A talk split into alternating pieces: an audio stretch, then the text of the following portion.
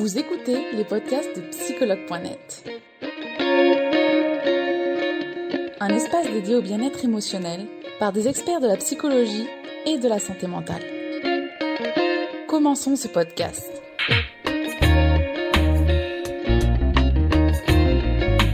Alors, on va accueillir euh, Salim et Laura Chirco.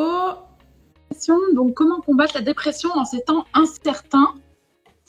On va les accueillir tour à tour, tous les deux.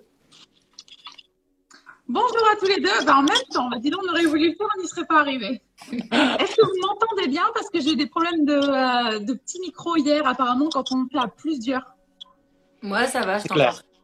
D'accord, super. Merci à tous les deux. Donc, n'hésitez pas, utilisateurs et utilisatrices, si vous voyez que vous ne m'entendez pas, parce qu'apparemment, euh, les professionnels, on les entend très bien, mais c'est moi qui, euh, qui ai des petits problèmes quand on est à plusieurs.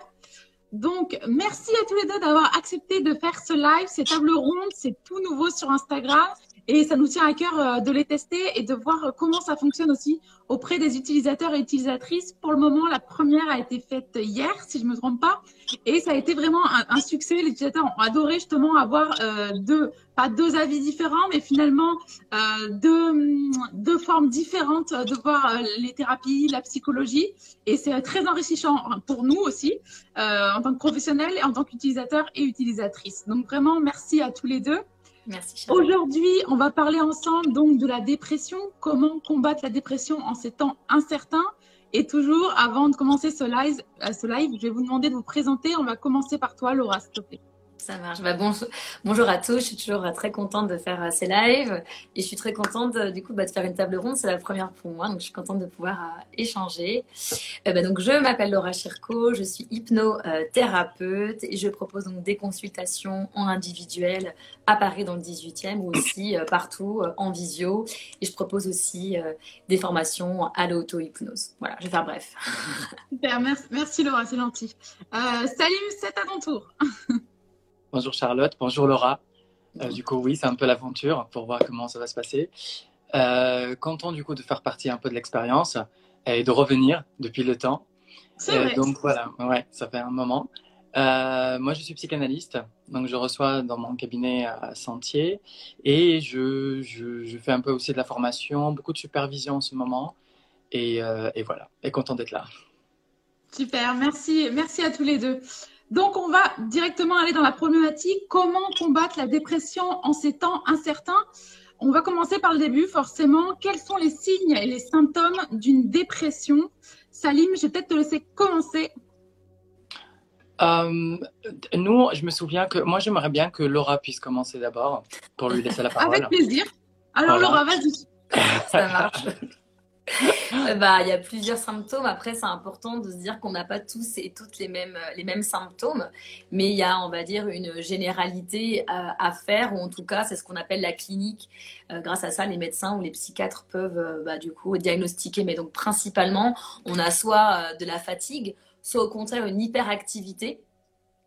Euh, on peut avoir un manque, euh, enfin pas un manque, mais des troubles du sommeil. Donc soit on dort énormément, on peut dormir 12, 13, 14 heures, même plus, ou alors on peut avoir des insomnies, donc dormir très peu.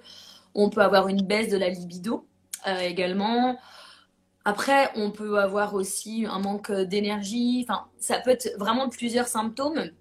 Ah, c'est plus des symptômes physiques, mais on a aussi des, symptômes psychologiques avec euh, une perte peut-être euh, parfois d'intérêt, une perte euh, ouais, d'envie d'aller au travail, une perte de vraiment de, de, vivre. Ça peut être aussi de la culpabilité. On peut avoir un sentiment d'échec. Enfin, il y a vraiment plusieurs choses, des difficultés de concentration aussi. Ça, c'est très fréquent. D'accord. Et puis on peut avoir aussi des personnes qui peuvent avoir des, euh, des pensées sombres jusqu'aux pensées suicidaires. Hein. Ça, c'est vraiment quand la dépression a été installée et très forte, des difficultés à prendre des décisions. Bon, voilà, là, je vous ai fait des grandes lignes, mais du coup, tu vas pouvoir euh, compléter peut-être euh, ou appuyer sur des points, s'anime. Ouais, mais c'est tout à fait ça, c'est très bien dit. Euh, en effet, les symptômes de la dépression, on a l'habitude de toujours regarder la mélancolie, la tristesse, la personne qui n'arrive pas à sortir du lit. Mais en fait, c'est tellement contrasté. Il y a un peu de tout que j'ai envie de dire oui, c'est un peu au cas par cas, mais en effet, il y a des grandes lignes qu'on suit, il y a un répertoire, il y a des tableaux cliniques qui sont dressés depuis des décennies, qu'il va falloir peut-être revoir, mais bon, ça fait déjà des décennies qu'ils sont là. Et, je pense que ce que Laura a souligné au début, c'est aussi l'hyperactivité, c'est quelque chose euh, sur laquelle on ne s'arrête pas. C'est-à-dire, bah, j'ai déjà dit, en fait, on avait déjà fait un, live là-dessus. c'est pour ça que je voulais pas spécialement prendre plus de paroles pour détailler sur les symptômes. On l'a déjà fait, mais cette hyperactivité, dans le sens où la personne continue de se mettre la pression pour éviter la dépression. Et donc, c'est une sorte de boulimie d'action dans laquelle elle est tout le temps, en planning ultra chargé, enfin, après, chacun fait comme il veut dans sa vie. Mais là, on parle des gens qui sont susceptibles de développer ou ayant des états dépressifs. Donc, on est parfois, oui, dans des plannings ultra chargés, des activités après activités, un peu comme une sorte de boulimie, en fait. Sauf que là, c'est sur, sur son planning, en fait, sur les activités, les bars, les restos, les sorties, les voyages. Et tout ça un peu pour compenser ces rares moments où l'angoisse monte, où ça vient et on se sent vraiment, en fait, un peu... Euh, pris par cette dépression. Et, c'est intéressant aussi d'en parler davantage, pas que le tableau qu'on a l'habitude de voir tout le temps. Donc cette, mélancolie un peu accompagne manque de motivation, de ce qui est vrai aussi. D'accord. Et finalement, est-ce qu'il y a une durée? Quelle est la durée d'une dépression? Est-ce que bah, nous la, enfin, Encore une fois, il n'y a, a, pas de durée maximale. Hein. Mais euh, encore une fois, voilà, au niveau clinique, ce qu'on dit, c'est que quand on a des symptômes qui sont euh, vraiment fréquents tous les jours, on va dire pendant au moins deux semaines, on peut parler du coup plus de dépression qu'un état dépressif. D'accord. Encore une fois, euh, parfois, comme le dit Salim, c'est ça, j'ai bien dit? Ouais. Oui. Euh, du coup, ça peut être caché par euh, des épisodes d'hyperactivité où du coup on se dit bah je suis pas dépressif ou dépressive parce que regarde euh, j'ai fait du sport, je suis allée au ciné, j'ai fait ça et du coup camoufler un petit peu. Et finalement on peut s'en rendre compte des années plus tard que la, enfin des années ou des mois hein, plus tard que finalement la personne ça fait peut-être cinq ans, je dis au, hasard, hein, qu'elle est en, dépression. Et parce que du coup bah à chaque fois qu'on allait basculer dans ces fameuses deux semaines euh, euh, de, symptômes, bah, du coup, je rebascule dans cette hyperactivité qui montre, bah, en fait, non, je ne le suis pas. Mais en fait, si, c'est juste une autre manière de symptomiser la, dépression. Et c'est vrai qu'on n'en parle pas suffisamment. Et pourtant, euh, moi, en cabinet, j'en ai beaucoup. Je ne sais pas si toi aussi, tu, tu, en as beaucoup, Salim. Mais, et souvent, les personnes, quand on leur parle de dépression, alors qu'elles sont hyperactives, elles sont vraiment étonnées. Euh, de se dire que ça pourrait être aussi un signe. Et je pense qu'en effet, c'est bien de faire la prévention sur euh, cette autre manière de gérer la pas finalement derrière un travail, derrière beaucoup de beaucoup d'activités, c'est ça? Ouais. C'est vraiment, bah, comme, euh, comme le dit Salim, hein, c'est vraiment une, hyper, une boulimie. Hein. ça peut être un excès de sport, un excès de sortie, un, un excès de travail. Ça peut être très, très divers. Hein. D'accord. Et justement, est-ce qu'il n'existe pas différents types de dépression, Salim? Justement, c'est très lié en fait. la, typologie des dépressions est très liée à leur euh, saisonnalité ou à leur temps en fait. Donc on peut avoir des personnes qui ont fait une, dépression à un moment donné de leur vie, qui l'ont vécu pendant quelques semaines, quelques mois, quelques années. Euh, d'autres où c'est saisonnier comme on l'entend en fait, c'est vraiment cyclique. Euh, euh, on parle aussi d'épisodes dépressifs, donc c'est quelque chose aussi qui revient et qui n'est pas spécialement lié à cette saisonnalité ou quoi que ce soit, c'est plutôt lié à des événements de la vie. Donc on est quelque part... Euh, la seule chose, moi, que je trouve assez récurrente chez les gens, chez les personnes, chez les patients qui ont traversé ou traversent une dépression, c'est comme une sorte de syndrome un peu post-traumatique, c'est-à-dire qu'ils ont toujours peur de rechuter. Et parfois, consciemment ou inconsciemment, on se la prépare aussi. Hein. On se donne les moyens, ça, nous joue des tours en fait. On, si on passe sa vie à vouloir éviter un seul truc, il y a beaucoup de chances de s'y trouver à la fin, en fait, plein dedans, sans se rendre compte spécialement. D'accord. Donc ça, c'est quelque chose finalement, il va pousser la personne à, retomber là-dedans? Oui, ou ne pas, ne pas savoir ou ne pas questionner qu'est-ce qui m'a emmené la première fois à développer, à me trouver dans cette euh, manifestation psychique qui est la dépression. Donc, encore une fois, la dépression, ce n'est pas, pas un virus. Donc, on mm. n'enlève pas à un patient sa dépression. Ce n'est pas quelque chose avec un, un, vaccin ou une tumeur qu'on coupe. Non, c'est quelque chose qui se développe de l'intérieur et qui vient révéler quelque chose. C'est n'est pas anodin. C'est pas je suis tombé en dépression parce que je suis faible. Non, la dépression, c'est un symptôme. En tout cas, en mm. analyse, on le voit comme étant un symptôme. Ça nous révèle quelque chose. On n'enlève rien à personne. C'est pas un signe de faiblesse. C'est pas du tout. Mais de toute manière, on est dans le thème, hein, la santé mentale. C'est généralement lié à ça, mais c'est tout sauf ça. Mm. Pour certaines personnes, développer ou euh, retomber ou se retrouver en dépression peut être une issue psychique à d'autres issues qui sont beaucoup plus dangereuses. Bien sûr. Donc, voilà, sans vouloir trop diaboliser le symptôme, il est là, ça se traite, ça se soigne, entre guillemets, mais en tout cas, on apprend à faire avec. D'accord. Voilà. Et euh, justement, alors, euh, Laura, est-ce que tu peux nous dire pourquoi on fait une dépression? Bah, si on savait, on ne ferait plus. il, y a plusieurs, euh, il y a plusieurs causes, en fait. Euh, comme le dit Salim, ce qui est important, c'est de se dire que la dépression, elle vient mettre en lumière euh, quelque chose qui ne va pas interne. Donc, on peut très bien faire une dépression parce qu'on a perdu son emploi, parce qu'on a perdu quelqu'un, donc euh, suite à, un deuil, mais ça peut être aussi euh, à l'environnement, si on est une personne qui consomme peut-être euh, des substances, de la drogue, de l'alcool, et ça peut être aussi un facteur individuel. comme il disait Salim, c'est que ça arrive à n'importe qui, n'importe quel âge, n'importe quelle culture, n'importe quelle classe sociale. Et là, ça peut être, euh, ça peut être lié aussi à l'hérédité, à l'hérédité émotionnelle. Moi, je travaille beaucoup sur tout ce qui est transgénérationnel, donc ça peut être aussi ça. Ça peut être suite aussi à des personnes qui sont très anxieuses depuis des années et au bout d'un moment, bah, ça peut créer de la dépression. Ça peut être aussi suite à une maladie chronique. Donc, ça peut être vraiment plein, plein, plein de causalités différentes. Et parfois, on cherche une cause, mais je pense qu'il n'y a pas forcément une cause. Hein. C'est souvent euh, plusieurs sources différentes. Mais on va, bien sûr, c'est important de connaître la, cause euh, pour, euh, pour justement ne pas traiter la dépression, puisque finalement la dépression va au contraire être, euh, être un peu comme une béquille à ce moment-là, mais plutôt aller voir quelle est, la, blessure, on va parler très large, la blessure émotionnelle du moment qui fait que la personne a besoin à ce moment-là d'être en dépression. Voilà, si par exemple c'est le travail, bah justement la personne, ça va être bien pour elle, enfin une, occasion d'être en dépression pour euh, prendre du temps pour elle, pour se poser des questions, pour faire une introspection et du coup aller choisir peut-être un travail qui lui est plus adapté. Donc voilà, ça va être vraiment euh, très individuel.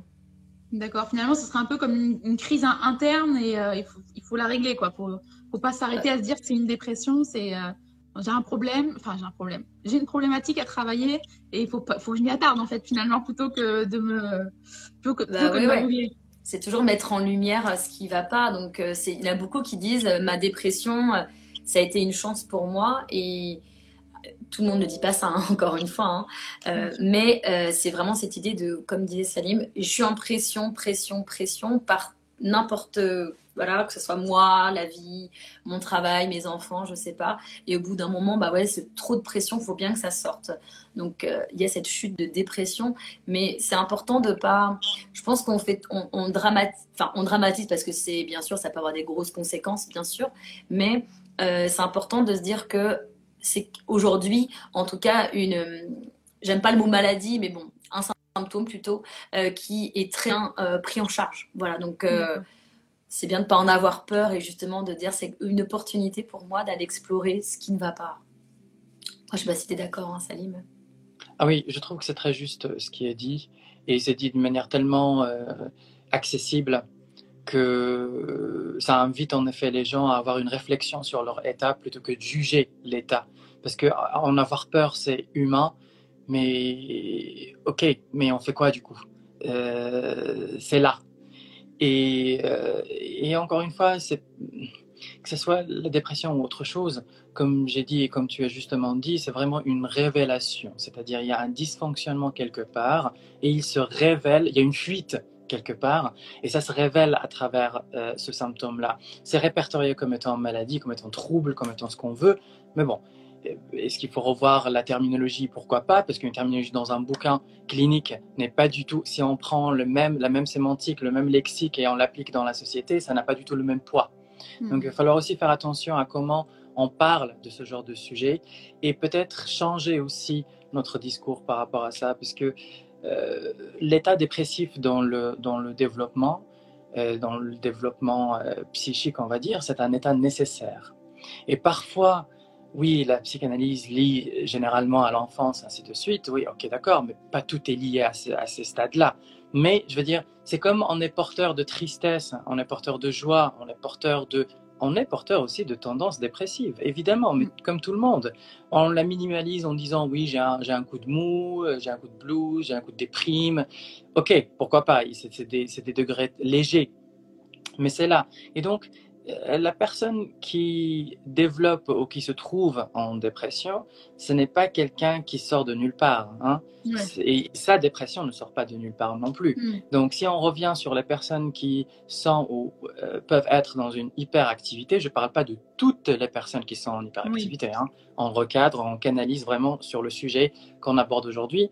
Je pense que, euh, bah, par exemple, vu qu'on parle de temps incertain, pour encore une fois contextualiser un peu le discours, euh, on parlait de temps incertain, on parle du coup de, de, la pandémie, de la crise, de la sortie de la crise, ainsi de suite. Donc, en effet, une personne qui essaye de pallier, de compenser par tous les moyens à ne pas se retrouver seule et ne pas entendre sa propre voix, bah là, d'un coup, il n'y a plus rien. On fait quoi? Et c'est pas seulement une fuite, là, c'est le déluge. Là, c'est bon, on, est, on est pris partout. Euh, et c'est choquant, hein, ça peut être traumatisant. Et, et, comme euh, Laura a si bien dit, ce n'est pas, il ce n'est pas justement parfois, je dis bien très intéressant parfois, de s'acharner à trouver une raison. Parfois, c'est un environnement. D'accord, c'est un ensemble de choses finalement? Bah, Ah oui, oui, oui, complètement, complètement. L'intérêt est dans la réflexion. L'intérêt, il est de, euh, de, encore une fois, de ne pas trouver un coupable et dire c'est la faute de ça ou c'est la faute de ci ou je ne sais pas trop quoi ça, ça ne nous aide pas trop à, avancer. Mais d'avoir une réflexion dessus, en fait. C'est ce qui favorise l'autonomie aussi dans sa propre vie. D'accord. Et euh, est-ce que finalement, c'est plus dur de sortir d'une dépression en temps de pandémie, donc actuellement finalement, et pourquoi? Laura, tu veux commencer? Bah, encore une fois, je voulais juste rebondir sur ce que disait Salim juste avant euh, sur l'autonomie. C'est important effectivement que euh, que voilà, tout le monde peut être euh, peut être victime, enfin pas victime parce que du coup ça serait se déresponsabiliser, mais peut du coup avoir une dépression. C'est important de le redire parce que souvent ces personnes sont victimes de leurs propres préjugés, de se dire que c'est mal, que c'est pas c'est grave, c'est pas bien, voilà, que ça arrive à tout le monde. Et le fait de se dire que euh, ça vient de mon intérieur, euh, bah, permet aussi de se responsabiliser, de dire que je peux aussi agir. Parce que si euh, c'est l'événement extérieur, bah, finalement, je suis juste victime et finalement, bah, je ne peux pas agir non plus. Donc, en me, en responsabilisant, je peux du coup avoir, être acteur et actrice sur l'amélioration de, de, mon état interne. Voilà, je voulais juste faire un petit lien. Et donc, pour répondre à la question, est-ce que c'est plus dur euh, pendant cette pandémie. Je pense que de dire oui ou non, ça serait un, jugement, euh, parce qu'en fait, ça dépend. C'est pas la maladie euh, qu'on va explorer. Encore une fois, c'est l'individu, c'est l'humain, l'humain qui est derrière ça. Donc en fait, pour certaines personnes, peut-être que cette pandémie va permettre justement d'avoir un temps d'introspection et finalement bah, ne plus être dans cette hyperactivité ou de ne plus compenser à droite à gauche avec des activités, des sorties, va faire que finalement la dépression va justement sortir et va permettre à cette personne de se poser des bonnes questions et de se réorienter. Et ça peut être aussi plus difficile pour d'autres qui peut-être finalement euh, sont exclus vraiment, sont en retrait.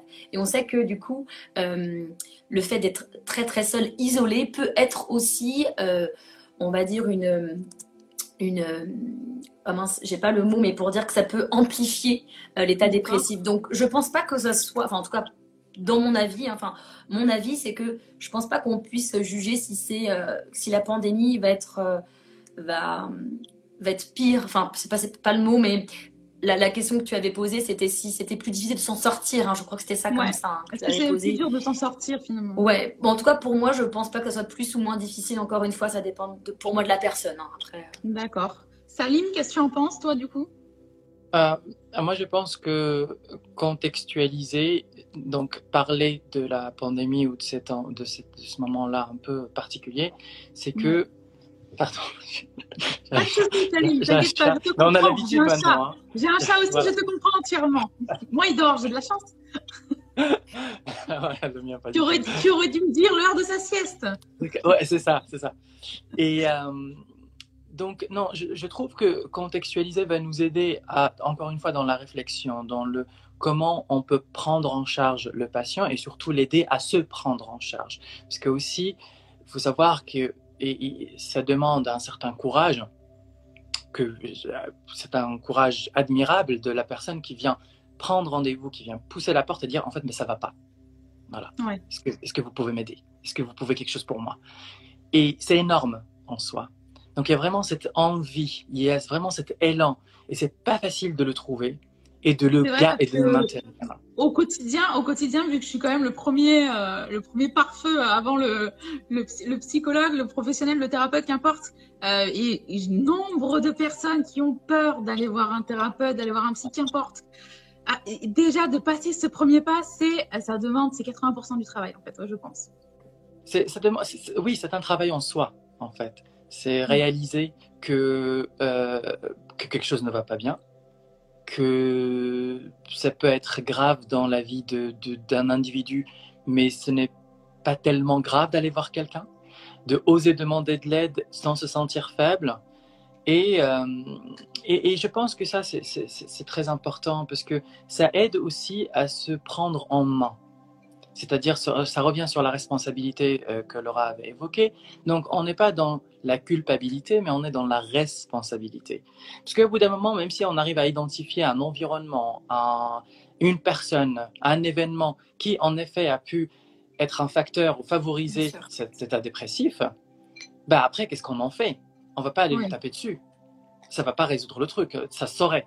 C'est ça voilà, plutôt que des psys, on va, je sais pas, euh, vendre des, des, je sais pas, des bâtons ou un truc comme ça. Vous voyez ce que je veux dire? Donc, non, ça ne fonctionne pas. Donc, au bout d'un moment, il y, a une partie euh, qui nous appartient dans chaque chose, dans chaque interaction, dont on doit être responsable pour notre santé mentale, pour justement ne pas vivre dans ce truc. Et si je rechute Et si ça se reproduit? Et si ça?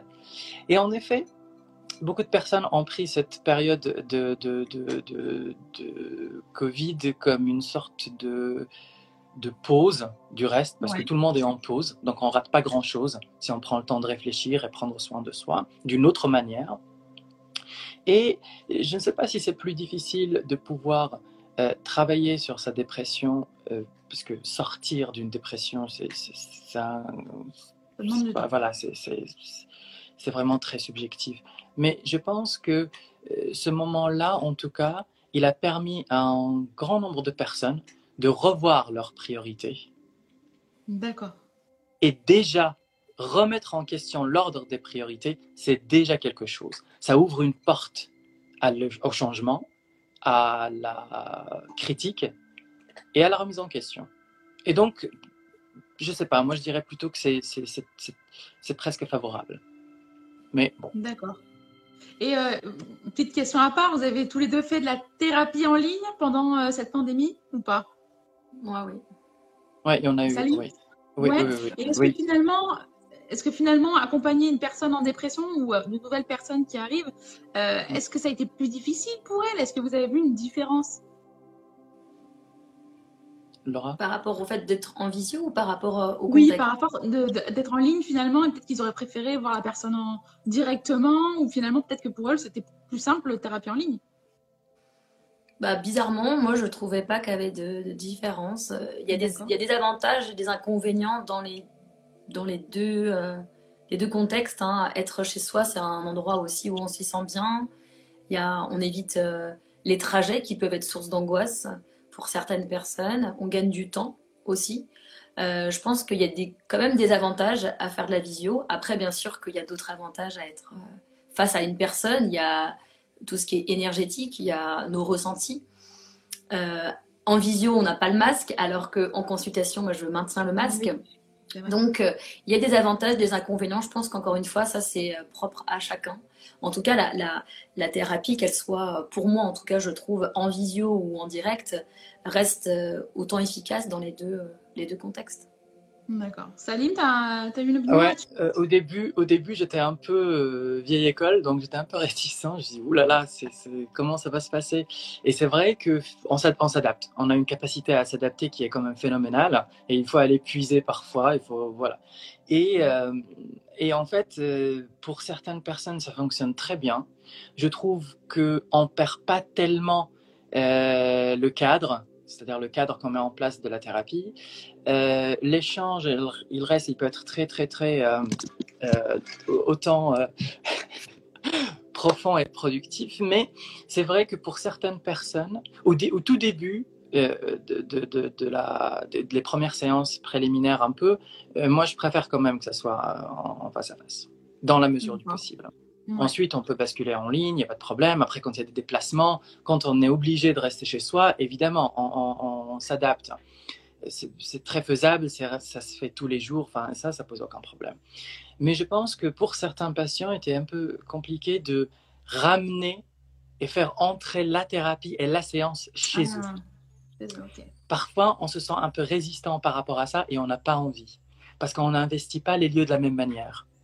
D'accord pour ça, c'était un peu difficile pour certains patients. Mais pour moi, j'ai pas trouvé que le, le ce, canal-là perdait ou euh, enlevait quelque chose à, à, la thérapie de manière générale. Non. D'accord, c'était plutôt finalement l'environnement de la personne qui euh, était en face S'ils avaient de la famille à côté, des amis, enfin voilà, c'est vrai que c'est plus difficile, on sent. Oui, ou, seulement vouloir avoir, parce que quand même, ce, moment d'aller chez le psy, euh, chez le thérapeute de manière générale, ça reste, ça devient au bout d'un moment un rituel.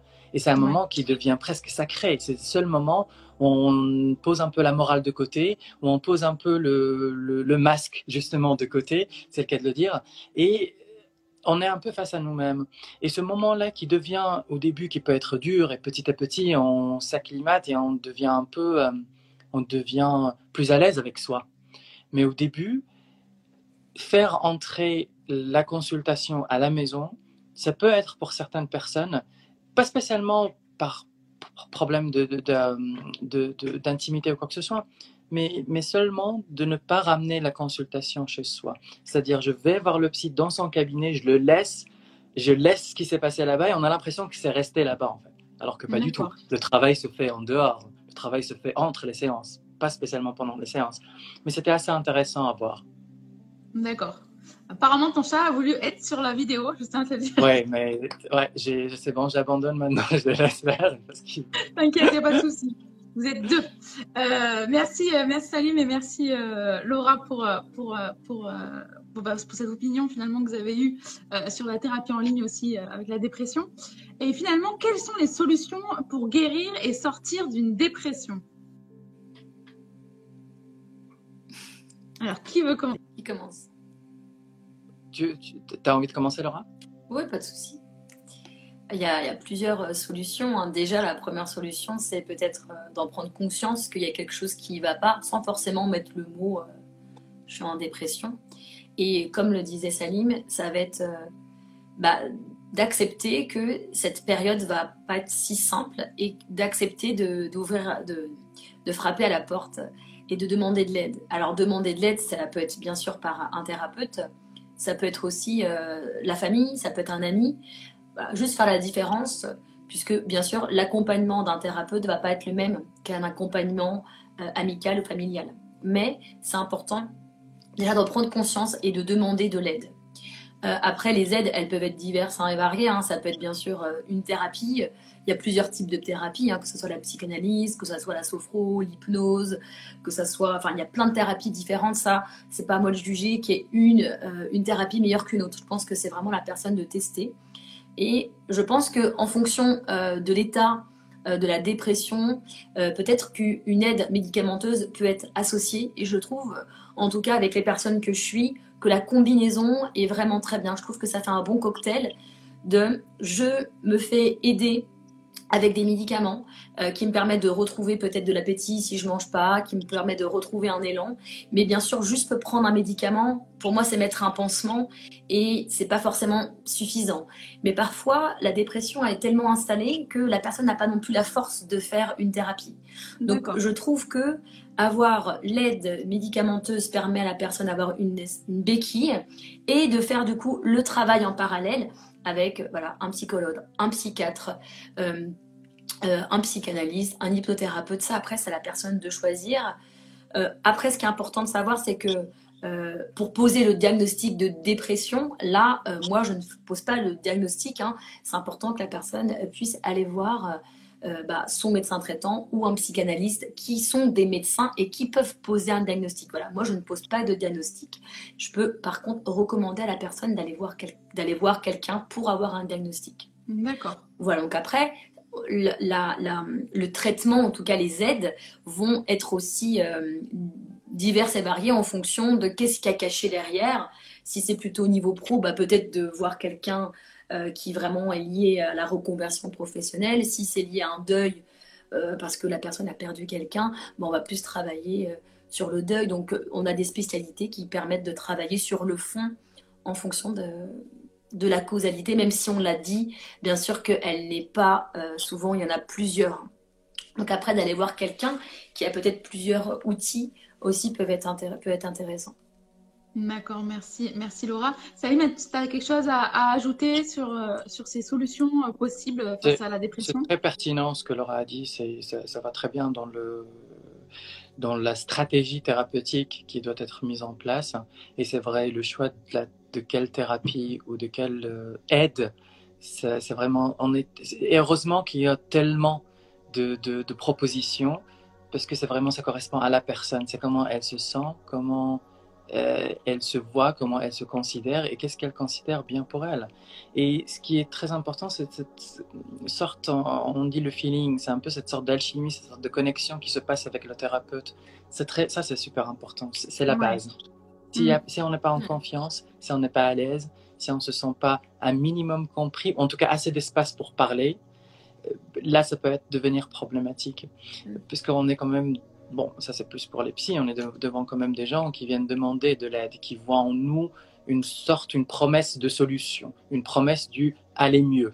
Donc, euh, c'est à nous aussi de savoir et d'orienter si on peut ou on peut pas, parce que nous aussi, c'est pour ça que je, dis, je disais des séances préliminaires, c'est à nous aussi de voir si on est capable d'apporter quelque chose, si on est capable d'écouter ou pas. Et ce qu'a dit Laura est très juste par rapport aux médicaments, pareil. Parfois, on a besoin de quelque chose qui nous permet de nous stabiliser psychiquement, physiquement aussi, pour pouvoir un peu lever la tête et dire wow, maintenant je peux parler ou je peux avoir une réflexion, même où je peux raconter. Parfois, même ce stade-là, euh, il est problématique. Donc, ouais, c'est très juste ce que Laura a dit, donc super. D'accord. Merci à tous les deux déjà d'avoir répondu à ces questions. Vient maintenant la partie questions utilisateurs et utilisatrices. Euh, on fera euh, une sorte de, ping-pong euh, où si l'un se sent plus que l'autre de répondre parce que c'est plus son domaine, n'hésitez pas. alors, on va commencer avec. Alors. Alors. Une question un peu philosophique, mais pourquoi pas Chat nous dit Pensez-vous que des personnes puissent vivre sans avoir conscience de leur santé mentale? Je peux répondre rapidement. La réponse est non. Parce que même si on pense ne pas avoir conscience de notre santé mentale, je pense que c'est facilement, il peut y avoir du déni, du refoulement, ou tout simplement pas avoir envie de voir parce qu'on a peur de ce qui peut se sortir. Donc non. Toute une vie sans avoir conscience de son état mental? D'accord. c'est direct, c'est dit, c'est comme ça. il faut, il faut. Euh, alors, euh, Laura, comment accompagner une personne en dépression? On vient un petit peu de, répondre à, ça, mais euh, déjà de, déjà de l'accueillir Et comme disait Salim, c'est hyper important. Moi, j'aime bien aussi faire une première séance où je n'utilise pas du tout d'hypnose pour qu'on puisse créer cette relation de confiance et pour que la personne puisse au moins mettre des mots sur ce qu'elle ressent, se sentir écoutée, accompagnée et surtout pas jugée. Parce que comme je disais, il y a beaucoup de préjugés sur je suis en dépression, j'aimerais bien prendre des médicaments, mais oh là la honte. Donc, je pense que déjà, ça va être euh, de déculpabiliser la personne, mais euh, quand même de la responsabiliser, de lui proposer, du coup, si n'y a pas eu de diagnostic de fait, si elle a besoin d'en avoir, de lui demander, et puis de l'accompagner, euh, bien sûr, avec bah, les outils que moi je propose forcément, mais aussi de lui proposer d'autres outils que moi j'ai pu tester, que je connais, qui peuvent être aussi adaptés à elle. Et pareil, est-ce qu'elle a besoin peut-être avant de commencer euh, le, le, nettoyage, moi j'appelle ça le nettoyage, euh, avec peut-être une prise de médicaments avant et du coup d'attendre au moins peut-être euh, au moins 15 jours, 3 semaines que les, médicaments agissent pour qu'elle puisse avoir la force nécessaire pour aller explorer en fait d'où vient cette dépression et comment aller mieux. Voilà, vraiment, je, très brièvement, hein, parce qu'on en a déjà un petit peu parlé de comment accompagner. Et puis après, c'est du cas par cas, hein, de toute façon. ok. Merci Laura quand même. Euh, alors, Salim, à partir de quel moment l'aide médicamenteuse est-elle nécessaire? Ça, c'est un psychiatre qui pourra le dire. C'est lui le médecin et c'est lui qui pourra euh, faire en sorte de proposer ou pas euh, des médicaments. La seule chose que moi je pense qui est intéressante ici, c'est encore une fois, moi j'insiste beaucoup sur la réflexion, c'est-à-dire que quand on se pose des questions, quand on commence à se poser des questions, on a des doutes, on demande. On a des doutes, on prend rendez-vous, on va voir son médecin, on va voir et on est orienté. C'est très important. Euh, par expérience, j'ai eu des patients qui ont attendu longtemps parce qu'ils ont cherché, ils ont demandé des avis, ils ont demandé de l'aide. Et on entend des histoires quand même, c'est voilà, ce qui se passe sur le terrain quand même, parce que c'est beau, c'est joli ce qu'on dit, mais sur le terrain, c'est un peu, il y a vraiment une différence. Donc la bienveillance est toujours évidemment euh, bienvenue, recommandée, surtout dans, dans ce job-là qu'on fait, d'accompagner des gens. Mais il faut aussi un minimum de savoir, c'est-à-dire il faut un minimum d'apprentissage, de, d'expérience, de formation. On a besoin de ça parce qu'on parle de patients quand même. Hein. On parle pas seulement d'objets ou de clients ou de peut-être qu'ils arrivent clients mais ils repartent patients. Et ça mm. c'est très important. Donc, euh, je pense que les médicaments, dès que la personne se pose la question, bah, qu'elle demande. Et le choix sera toujours le sien, de toute manière, qu'elle les prenne ou pas. Et qu'elle ne demande pas qu'un seul avis. Oui. Voilà. Moi, c'est un peu la guideline que, voilà, qu'il faut suivre, je pense. D'accord, merci Salim. Alors, il y a pas mal de questions, hein. je suis étonnée. Hein. Normalement. euh...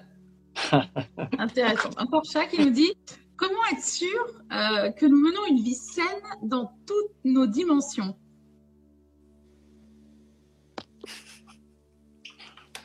Je.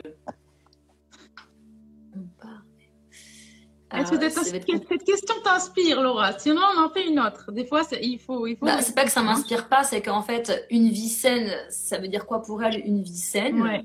Et euh, dimension, ça veut dire quoi pour elle? Donc là, j'ai trop d'inconnus dans la question pour avoir une réponse euh, précise. D'accord. Alors apparemment, elle est en partie émotionnelle pour les dimensions. pareil, émotionnel, c'est tellement un panel tellement large. Je... Pas que je veux pas répondre, mais j'ai besoin de plus de détails, qu'elle nous écrive en, privé avec plus d'informations pour pouvoir avoir une réponse précise. La réponse, la question est large que la réponse va être trop large du coup. D'accord, pas de souci. Merci Laura. On va en faire une autre. L'hypnose, justement, est-elle efficace face à la dépression? Encore une fois, ça dépend des personnes. Hein. C'est pas euh, efficace à 100%. On le serait, sinon tout le monde irait voir que un hypnothérapeute, bien sûr. Mais en tout cas, ça peut euh, bien sûr apporter, aider, donner des réponses. Moi, ce que j'aime dans, dans, dans l'outil hypnotique, c'est que la personne parfois pense qu'elle est euh, dépressive parce que je sais pas, elle a perdu son emploi et que depuis, depuis elle est, elle est au chômage. Et finalement, quand on fait une exploration euh, au niveau inconscient, on se rend compte qu'en fait, c'est pas ça qui l'a mise en dépression. C'est peut-être, par exemple, qu'elle se sent pas.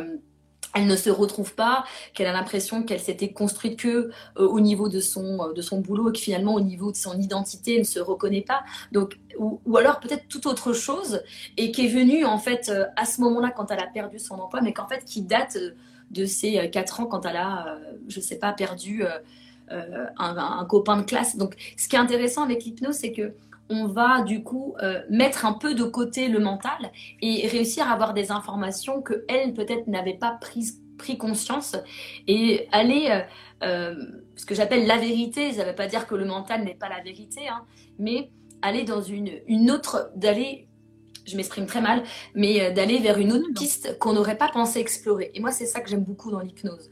Donc, bien sûr qu'elle peut être efficace pour un trouble de dépression, mais ça peut être aussi efficace sur autre chose et ça peut ne pas l'être, encore une fois, puisque ça dépend bien sûr de la personne, si elle a envie aussi d'aller explorer tout ça, si c'est le moment pour elle. Euh, il y a tellement de paramètres et de facteurs différents que il faut rester quand même vigilant. L'hypnose, ce n'est pas de la magie, c'est un vrai travail thérapeutique. La personne, elle est euh, acteur, enfin actrice euh, de ces changements, et que ce n'est pas moi qui vais changer la personne. C'est pas l'outil non plus. C'est l'outil qui va lui permettre d'accéder à certaines parties d'elle, mais c'est elle qui va travailler et qui va changer. D'accord. Merci Laura. Euh, alors, une autre question maintenant pour Salim. Euh, l'effet, alors il y a Vincent qui nous dit l'effet placebo marche-t-il chez tout patient en dépression? Merci d'avance. C'est très, euh, trop général un peu cette, cette, question. Ma première réponse, je dirais non, bien sûr que non. Parce que déjà, une fois qu'on est conscient que c'est placebo, bah, c'est fini, quoi, ça ne marchera plus. Mais quand, si on n'en est pas conscient, peut-être, il y a des chances, ça fonctionne. Mais encore une fois, quelle est l'étendue du mot fonctionner? C'est comme l'autre question et que euh, Laura a recadré facilement, c'était le euh, une vie saine émotionnellement. Mm. C'est un peu la même chose. Qu'est-ce que ça veut, qu'est-ce que ça voudrait dire fonctionner? Et une vie saine émotionnelle, c'est quoi? Et le placebo, si je sais que c'est un placebo, donc pourquoi je le prends? Est-ce que mm. je n'ai pas assez de capacité et de volonté de me créer. Parce que le placebo, c'est ça en fait. C'est que on, a l'impression de prendre un truc qui va faire fonctionner, créer une molécule, stopper une molécule, changer la chimie. Et donc, et alors que du coup, visiblement, il ne fait rien. C'est nous qui faisons le travail. Donc au bout d'un moment, il faut savoir aussi s'extraire de ça et dire ben, j'en suis capable. Et je suis responsable de le faire pour moi-même, parce que personne ne le fera après. Et personne n'est là pour le faire, ni pour le réparer. Donc, euh, ouais, c'est non, l'effet placebo, une fois qu'on sait que c'est un placebo, non, c'est presque euh, dommage de dépendre de ça alors que c'est rien et on est capable de faire tout le travail. D'accord. Il y a Célie qui nous dit est-ce qu'une personne borderline est automatiquement en dépression? Ou est-ce qu'on peut distinguer les deux?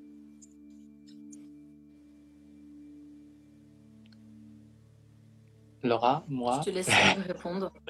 Elle a, non, pas systématiquement.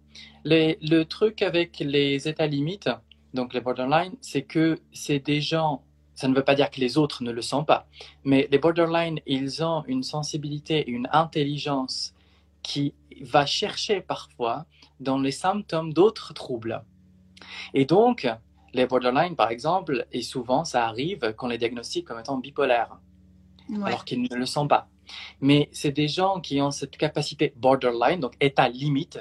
C'est des états en fait vraiment qui jonglent sur plusieurs terrains différents et qui vont chercher à des endroits, qui vont chercher des symptômes qui sont plus apparentés à d'autres troubles.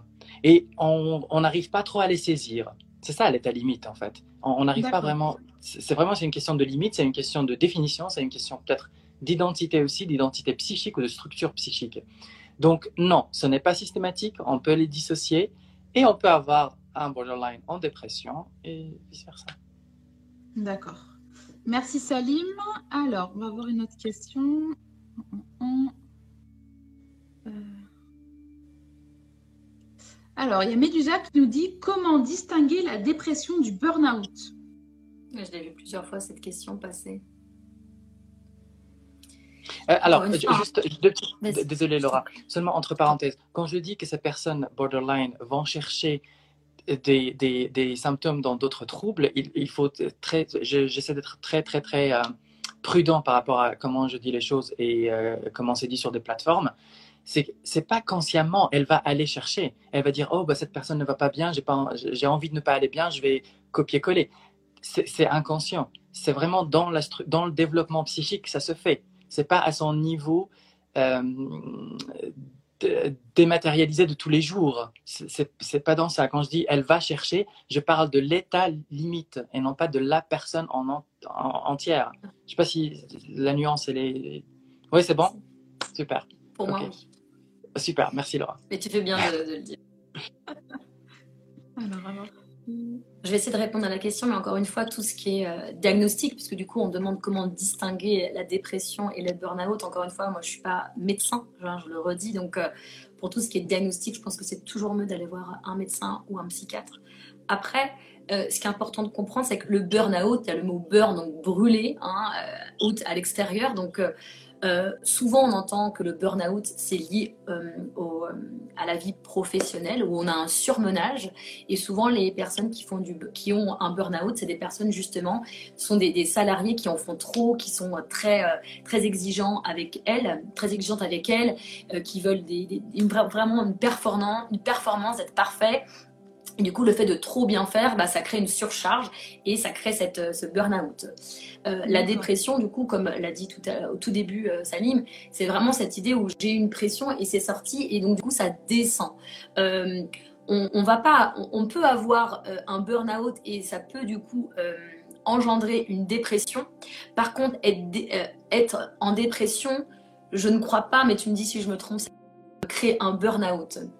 Euh, parce que non, la, personne justement est déjà en train de descendre, d'avoir cette dépression et elle ne peut pas avoir un burn-out. Par contre, l'inverse, j'ai déjà vu des personnes qui étaient en burn-out et qui du coup, par contre, a, créé cette complication de dépression. Je ne sais pas si j'ai vraiment répondu à la question, mais je ne vois pas trop ce que je peux apporter d'autre. Peut-être que tu peux compléter, euh, Salim, si tu as plus euh, d'infos sur, sur ça. Non, le mot qui me vient, c'est en effet ce que tu as dit, c'est un peu comme en anglais, on est un burst. C'est comme si on a le, burn-out, il vient un peu pour crever l'abcès et d'un coup, on, se retrouve plein dedans et parfois ça peut continuer et donc donner une dépression sur le long terme. Mais c'est vrai qu'une dépression. brutal aussi euh, en burn-out, peut-être en dépression? Bah ouais, ben, tu es revenu sur, la, sur, le, enfin, sur le mot en lui-même, in burn and out, donc c'est brûler de l'extérieur. Mais si on voit la fumée de l'extérieur, c'est qu'à l'intérieur, c'est en train de brûler depuis un moment. Donc, c'est plus dans ce sens-là. Et après, bah, ça continue un peu de se consumer. Euh, mais encore une fois, tout ça, c'est des mots qui ont un poids. Ce sont des mots qui ont un certain poids et un certain euh, des, préjugés. On peut revenir dessus sur la société, sur l'éducation, le conditionnement qui est autour de ça. Mais ça ne reste que des mots, d'accord? N'ayons pas n'ayant pas peur de nommer les choses. On a besoin de mots pour se comprendre, mais émotionnellement, ce qui se passe, c'est beaucoup plus riche et beaucoup plus vaste et beaucoup plus intéressant. D'accord. On va faire une dernière question. Alors apparemment, Doussa, il tient beaucoup. Euh, si malgré un long traitement médicamenteux et un suivi psychiatrique, rien ne change, euh, quel autre cours ai-je finalement face à la dépression? Plein d'autres cours. Hein. Encore une fois, c'est pas parce que euh, ce le médicament que la personne a eu et le suivi psychiatrique n'a rien changé qu'il n'y a pas d'autre solution. Euh, Milton Erickson, il dit il n'y a que les imbéciles qui euh, ne changent pas de comportement et qui veulent un résultat différent. Je ne dis pas euh, que la personne est une, un imbécile du tout, hein, c'est pas ça. Ce que je veux dire, c'est que on le fait tous, on veut tous un résultat différent et pourtant on s'obstine à faire la même chose, à répéter le cycle de la même manière. Donc si le médicament, enfin le cocktail médicament plus psychiatre n'a rien changé, alors après, il faudrait se questionner le rien, est-ce que, c'est, est-ce que je suis vraiment objectif en disant que ça n'a rien changé? Je suis pas sûre. Mais en tout cas, si euh, je n'ai pas atteint mon objectif ou l'idéal de ce que j'attendais, eh ben, je peux tester autre chose. Peut-être que la psychanalyse va m'aider, peut-être que l'hypnose va m'aider, peut-être qu'une psychologue va m'aider et d'aller changer. Encore une fois, euh, c'est un parcours, c'est un cheminement. Euh, peut-être que ça peut prendre plusieurs années, mais si ça prend plusieurs années, c'est que c'est nécessaire pour la personne. D'accord. Salim, tu souhaitais ajouter autre chose euh, sur le sujet ou? Et encore une fois, super, c'est très juste. Euh, je suis complètement d'accord avec ça et surtout que oui, au bout d'un moment, la, première chose, euh, ce qu'il faut faire, c'est en, en parler avec du coup le psychiatre déjà qui suit la personne. Euh, parfois, les psychiatres ne proposent pas systématiquement un suivi thérapeutique, hein, mais uniquement sur les médicaments. Donc, on prend des rendez-vous, on voit les doses, on voit le, les prises, on voit un peu comment l'état est, on évalue et on, fait le truc. C'est un médecin, hein, donc c'est aussi son job. Il peut s'occuper aussi de la partie thérapeutique, il peut se former pour accompagner davantage et proposer vraiment dans son cabinet ou, je ne sais pas, de, l'hôpital, peu importe, des, un suivi thérapeutique et donc une prise en charge au-delà des médicaments. Mais si la personne en question se sent frustrée par ce résultat qui n'arrive pas, peut-être dans un premier temps revoir le résultat, c'est quoi? Si c'est pour enlever une dépression, c'est ce qu'on vient de dire, on ne l'enlève pas, on apprend à mmh. faire avec, on apprend à vivre avec parce que c'est là, comme les larmes, comme tout le reste en fait, ça fait partie de nous. On essaie de réguler tout simplement. Euh, et en effet, bah, aller voir quelqu'un d'autre. Et ça peut commencer en effet par un hypnothérapeute, par un psychologue, psychiatre, psychothérapeute, euh, voilà, un sophrologue, un énergéticien. Enfin, mais faites, soyez en mouvement, mettez-vous en mouvement et les choses vont se faire. C'est plus dans ce sens-là en fait. D'accord. Eh ben, je vous remercie tous les deux d'avoir participé euh, à ce live et d'avoir euh, bien voulu collaborer pour que celui-ci, justement, y prenne vie. Euh, sur comment mm. combattre la dépression en ces temps incertains. J'espère que vous bah, aussi vous a plu, hein, euh, tous les deux. Euh, je sais que c'est pas c'est pas un format forcément le, plus évident parfois et on a toujours euh, on vient avec nos doutes, nos peurs. Vous comme moi d'ailleurs hein, et les utilisateurs et utilisatrices aussi. Mais merci beaucoup d'avoir accepté de faire ce live sur la dépression en cette semaine de la santé mentale. Merci à tous les deux. Merci Charlotte et, merci Laura. Merci Salim, c'était très intéressant de pouvoir échanger. Je ne sais pas si l'un ou et l'autre, vous souhaitez ajouter quelque chose dans cette semaine de la santé mentale sur la dépression? Laura, bah, je pense que c'est vraiment euh, bah, de demander de l'aide quand il y en a besoin. Voilà, je pense que c'est hyper important euh, de demander de l'aide. On n'est pas seul, on est accompagné, il y a des professionnels pour demander de l'aide pour éviter toutes les complications, etc. Je pense que c'est important. Voilà. D'accord. Merci Laura. Et Salim? C'est encore une fois, c'est une prise de soin, c'est-à-dire on prend soin de nous. Et donc, si vous voyez que votre façon de prendre soin de vous ne vous suffit plus ou ne fonctionne plus, et même ça euh, à ses propres limites, bah, revoyez ça. Posez-vous des questions et en effet, si vous avez besoin d'aller consulter quelqu'un, bah,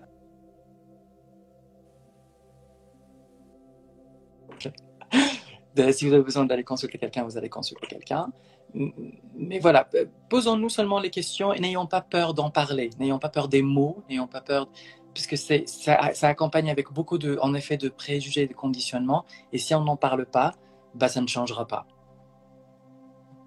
Merci. Merci à tous les deux. Je vous laisse quitter ce live avec les petites croix au-dessus de vous. Merci beaucoup d'avoir été présents et pour tous vos conseils. Merci. Bonne journée. Au revoir. Au revoir, Une belle journée à tous les deux. Merci. Merci, Charlotte.